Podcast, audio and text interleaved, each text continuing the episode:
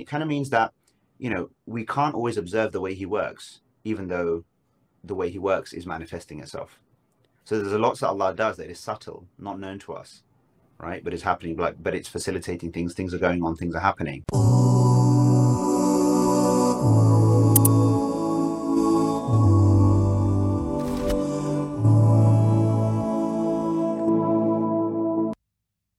Assalamu alaikum and welcome again for our next episode of Quranic Transformation. We are continuing with our special guest, Brother Iqbal Nasim, and uh, let's continue on.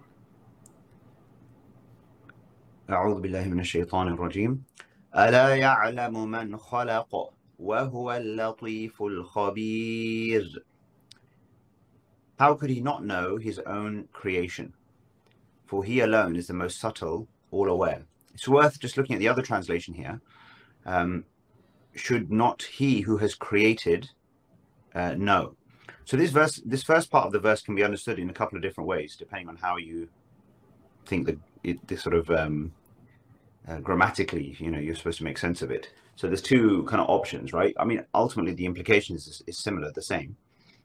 But following on from the previous verse, verse where Allah is saying, look, regardless of whether you lower your voices or raise them, He is aware of, you know, what uh, everything your um, your hearts uh, or your chest contain.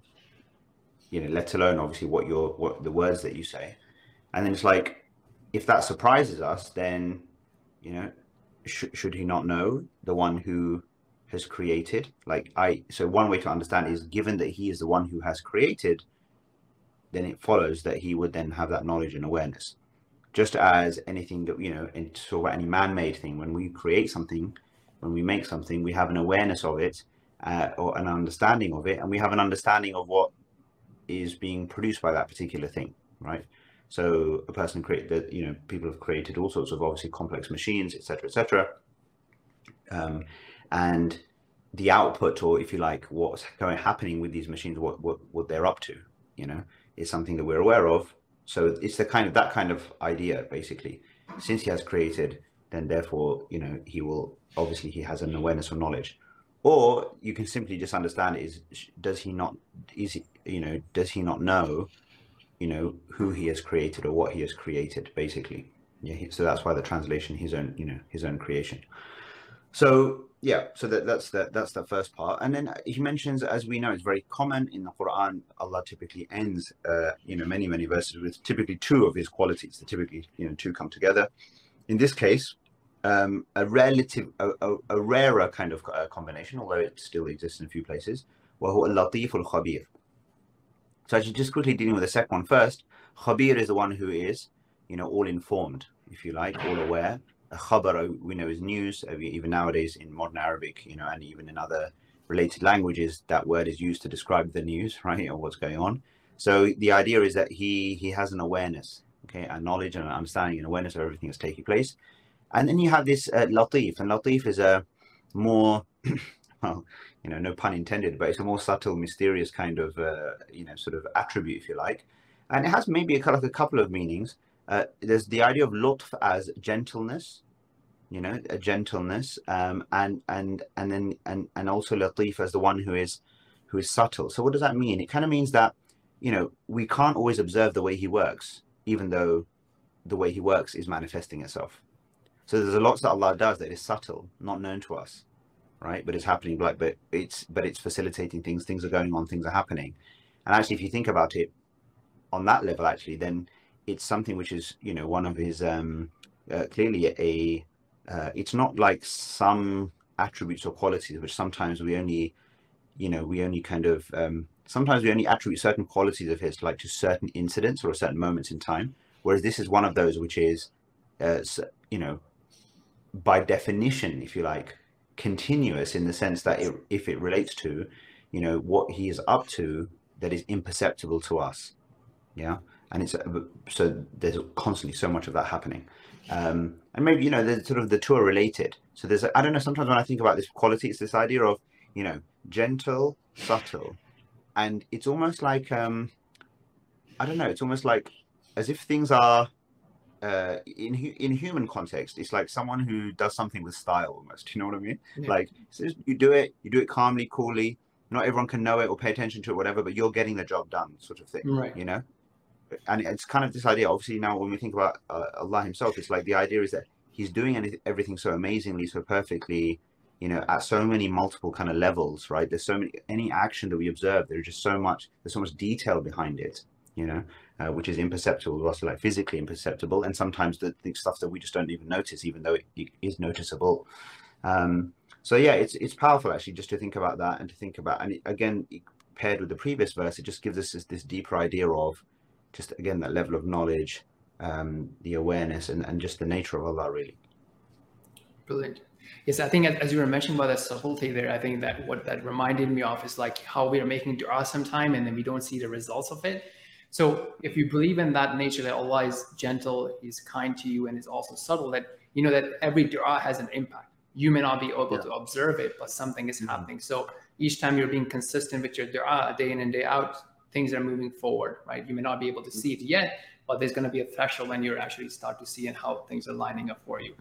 And um, so you mentioned about the Khabir part, connecting it to the back, you know, the previous one that he's well aware of your intentions and your efforts people might not be seeing the results, not appreciating what have you, but Allah knows it. He, you know, that's being recorded with him, and He's actually mentioning it in terms uh, in front of His angels, right? So you may not get a public mention and the whole, you know, the social cloud and whatnot, but hey, Allah Subhanahu wa Taala, the One Mighty, He's mentioning you, you know, if you will, liking, sharing, what have you, in front of His angels, Subhanallah, and. Um, from my work, especially in the Dawah scene, I think, you know, it's just dealing with that is a lot of the why people, right? Why has Allah obligated this or why has Allah subhanahu wa ta'ala obligated that? And why do we have to pray and so on and so forth?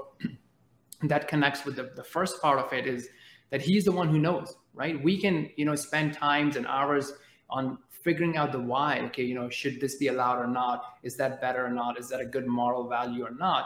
And we can keep debating it, and that's what we see in today's society. That you have, you know, polarized extreme for every topic, whether it be parenting, leadership, um, you know, investment, whatever you will, you have like extremes. So, and everybody is able to write books and books on their point of view. But then when it comes to, you know, following the deen and following, you know, the orders of Allah subhanahu wa ta'ala, realizing that he knows and he's kind. Mm. So it's not a random order to show his authority, but that would actually lead us to be successful and more productive and more, so on and so forth.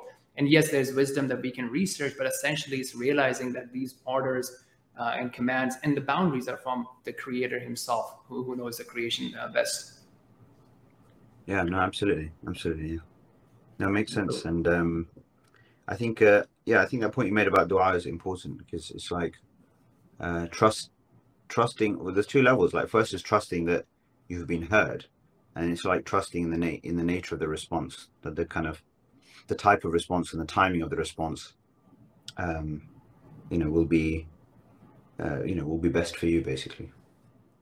Yes and that's actually an interesting point right? That trusting that you have been heard and then Khabir sort of helps you kind of connect to that and realize that he's, he's well aware of what you're asking for subhanallah. Mm.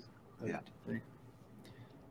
uh, cool. fantastic um, do you see any other examples that, that you have seen from any other case studies like whether it be leadership or have you where people might be struggling with you know something they may feel like immediately doing and executing where else like you know uh, having some sort of a, uh, a dilemma about following the orders of Allah subhanahu wa ta'ala and using those means compared to something that just, you know, seems very obvious and, you know, a quick route to something. Oh, I see. Um, yeah, I mean, obviously, like these these things always come up, right? In terms of the tension between something that feels maybe easier, more convenient, but it isn't as ideal, but it feels more immediate, versus um, you know, versus perhaps the what might be a slightly harder path, it seems, right? But one that might be more principled, more, appropriate, um, more God conscious, and and therefore, you know, it takes like um, some sort of uh, we'll call it delayed gratification, patience, whatever you want to call it, right? Like to to actually go go down the right route, basically. And I think that that's always a uh, yeah, in the context of leadership, in the context of life generally, like it, that's always a trade off that we're all having to manage, right? um, do I do I do I go for the uh, do I go for this apparent immediate sort of win, um, and in a way that seems easy and just you know within within my grasp, uh, but am I at the same time am I zooming out and thinking about what's the overall picture kind of here, um, and uh, and thinking again about the the end point of where I'm trying to go and whether this actually is is in the best interest of that end point. And that's uh, that's just a constant sort of tussle that you know, and then and a sort of um, uh, sort of a, an ongoing debate or discussion within a person that needs to keep happening, basically. Um, so I think that that I that the important thing here is just always to retain sort of perspective and remind yourself, like, ultimately, what is it that you're actually trying to achieve and to, and to do, and then to make your kind of small steps uh, in such a way that they actually do actually align with the big uh, the big direction that you want to go in. Brilliant. I think yeah, and that's a. Would you also say connected to like you know sometimes people would say that okay look if I'm pausing for salah or if I take that extra step and go and pray in salah in the masjid for example then it may feel like you're taking away from your productivity right but then I think mm. when it comes to let's say your coffee breaks or you know any other sort of breaks like people generally accept that okay going on a walk is fine enough and it's actually not reducing my productivity and you can see those things that yes it's not something you would see directly yes i'm not in a business meeting or project meeting I'm relatively going away from my project, but then these subtle mm. impacts and that blessing that kicks in that will help you propel the project as well. Yeah, no, it's good. Uh, yeah, good examples. Yeah, absolutely. So I think, um, yeah, so in, in these kinds of examples where, you know, we, again, we just have to, it's just like the hierarchy of relationships that we have, you know? So we have relationships with different stakeholders in life, but the ultimate relationship is the one that we have with our Lord.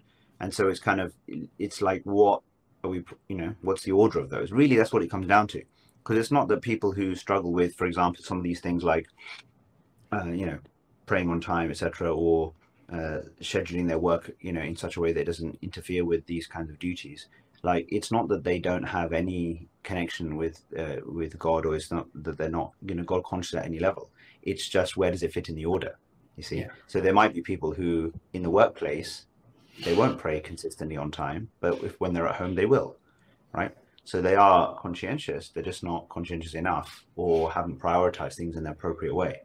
So it's just a simple idea of you know, putting Allah first, really, in all of the kind of um, decisions that we have to make. Um, and then absolutely trusting that what will result from that is, uh, you know, will be will be beneficial. And I think um, we all know this. Like in the moment, these things feel difficult sometimes, but in hindsight, as I often ask people to think about, it's like any time you ever made a sacrifice or you offered a prayer on time, you know, if you think about that now, like do you do you regret that? You know, do, do now if you think about it, like do you regret ever praying on time before any prayer you've ever prayed on time? Like no one regrets that, you know, because no one probably can think of something that resulted from that that was just so terrible, right? Whereas, do you regret missing prayers? You know, mm-hmm. because of whatever reasons, could be laziness, could be fear of this or that, or you know, the just you got consumed by other sort of things. That will be a source of regret. You will feel, oh yeah, you know what, I didn't do right there. I, I actually kind of failed to prioritize. So it's almost trying to think now about your future feeling when you th- when you think back to this moment like how are you going to react in the future to your decision now you know? Good. Brilliant. I think that's such a brilliant point to us for us to end here on this topic and then inshallah we'll see you guys in the next episode. Assalamu alaikum